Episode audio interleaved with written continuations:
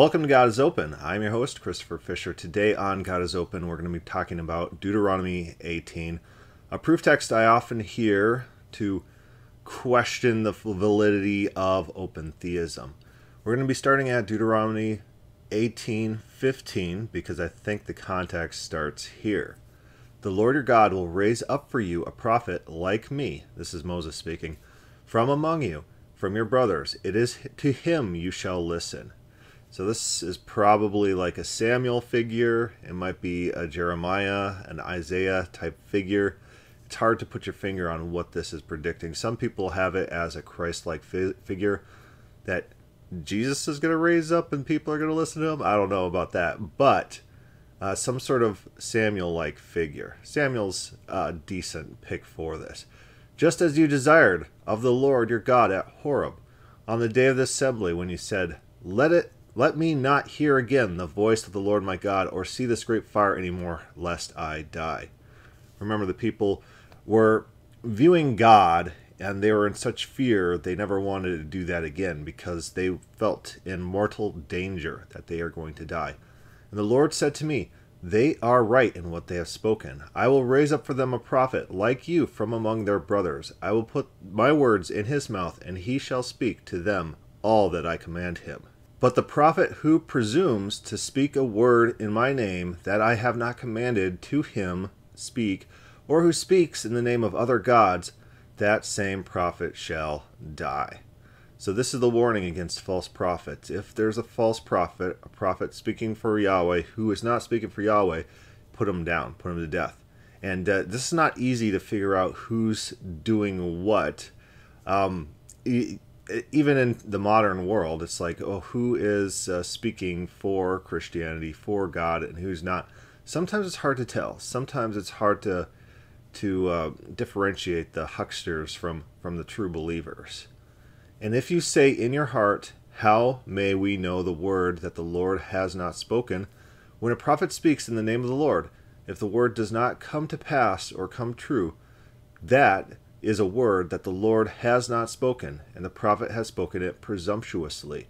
You need not be afraid of him. So, what you should do here's the test. Uh, someone says something's going to happen, and that thing does not happen. That's a false prophet. You could put him to death. But here comes the problem because people see open theism and they say, oh, if God doesn't know the future, then how can any of these prophets be true because it's just a guessing game about the future? Well, um, prophecy is not about knowing the future. That that's that's one thing that we need to point out right away. Prophecy is about God's current intents based on the current situation, and uh, often, most often, the prophecy is meant to fail. Prophecies are meant to fail. God says, "I'm going to destroy this nation," and that nation's like, oh no, we're going to get destroyed. And so they repent, and then the prophecy has to change. 40 days and Nineveh is going to be overthrown. Nineveh is never overthrown. Jonah's not a false prophet. Circumstances changed. Everyone can read the text and understand that uh, circumstances has changed. And so um, there's a reason for that prophecy not coming about as predicted. So common sense is is a definite rule that we need to be utilizing here. It's not it's not a black and white formula because if it was, Jonah would be a false prophet. And Jonah's just coerced into being a prophet. He doesn't even want to be a prophet. He doesn't want to be there. And he's forced to prophesy this thing. And then imagine he gets back to Israel and they're like, okay, we'll plug his name into the formula. There's a prophet that speaks to the name of the Lord. Yep. And uh, the word did not come to pass. Yep. Okay. Guilty uh, killed Jonah, and uh, he's gone. But, you know, we use common sense when we're dealing with passages of the Bible. This is a rule of thumb so people could understand what a false prophet is and a true prophet. It's not like they're going to be enforcing this in a formulaic sense. They're going to be looking at circumstances. If circumstances change, then God reserves the right to change his mind. And we see that throughout. So a lot of these rules in our modern society, we, we are familiar with people using latitude to understand the propriety of actions. There's that Texas dad who killed a man, just went over to him and killed him. Oh, why did he do that? Oh, because the guy was molesting his uh, a preteen daughter, and no jury found the man guilty. He's not guilty of murder for doing that. Uh, people understand that sometimes there's circumstances that justify violations of rules. Sometimes that, that's that's how the legal system works. You look at the circumstances to decide whether or not to apply the rules and if it fits. Let's give another example. How about in 1 Kings 22, where God tells all these false prophets and true prophets to prophesy something falsely. In this case, God is actually giving out the false information. And so God's failing his own rule here because the prophet said something in the name of God, and, and God had all, all actually given him that information to say, and then it does not come to pass. And so he's not even speaking falsely. He's he's speaking what he's been fed from God, and uh, God. This is God's words, or the, this false prophecy. And why was God giving this false prophecy?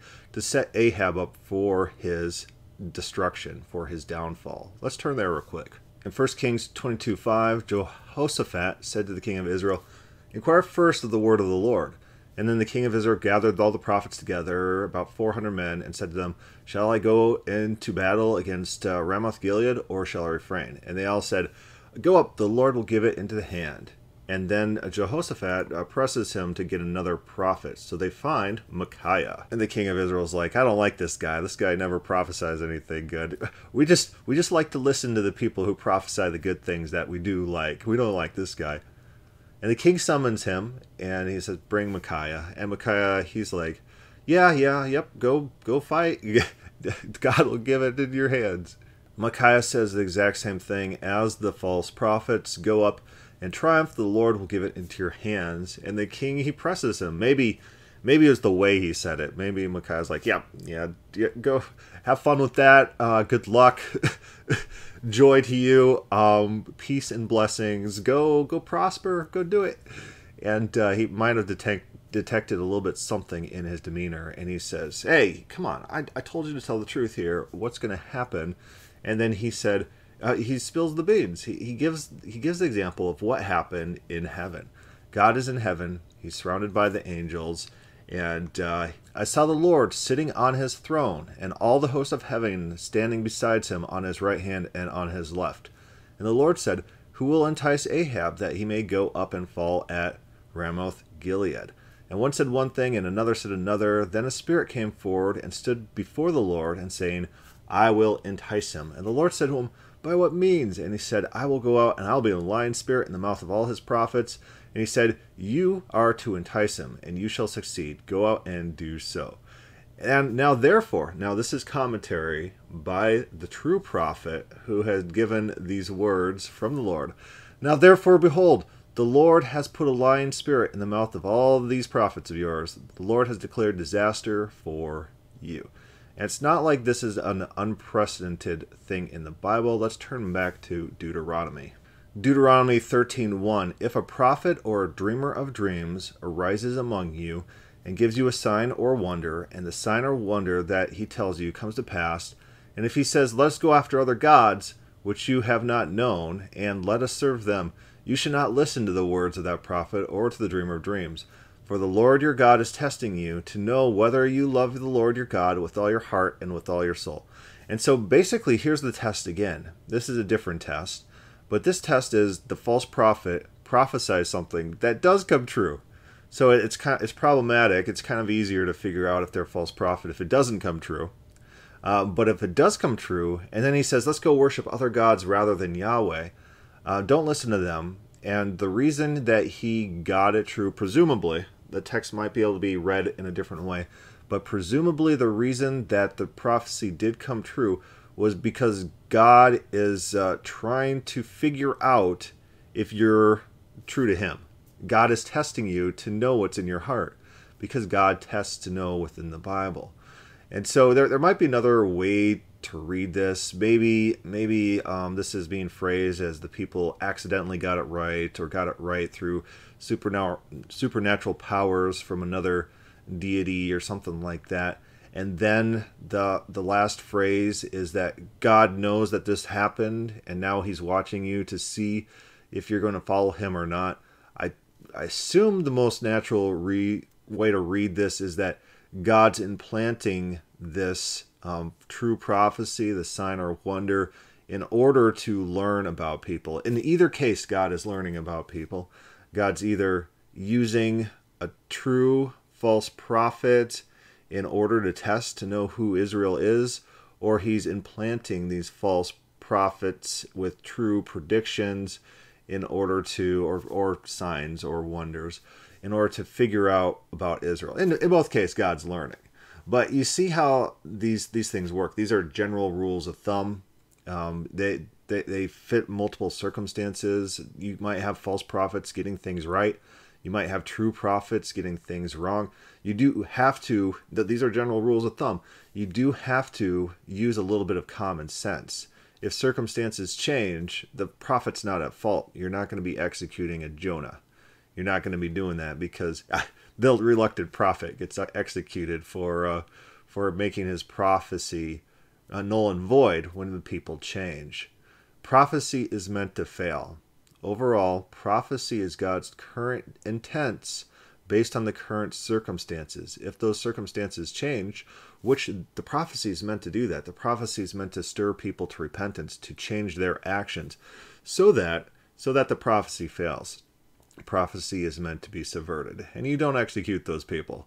Uh, these are general mental rules of thumb for us to try to figure out to navigate these tricky waters and it's a complicated thing. It, it's not it's not quite so black and white as people would have it be. Or else, guess what? Guess how many true prophecies I've had on my channel and on my website. I even predicted to the hour and minute the date that I would post a certain post. Wow, magic, right? Anyways, any questions or comments, put that down below. Thank you for listening.